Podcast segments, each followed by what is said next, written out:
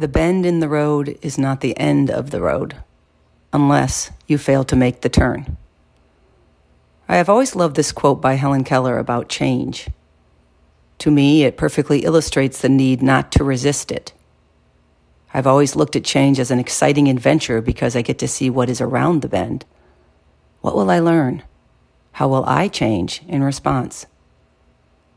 I understand how people can view change with fear or anxiety, the not knowing what's around the bend, the resistance to letting go of what's comfortable and known. Even positive change is stressful.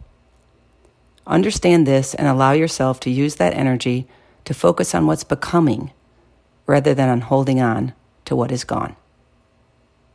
Be open to change.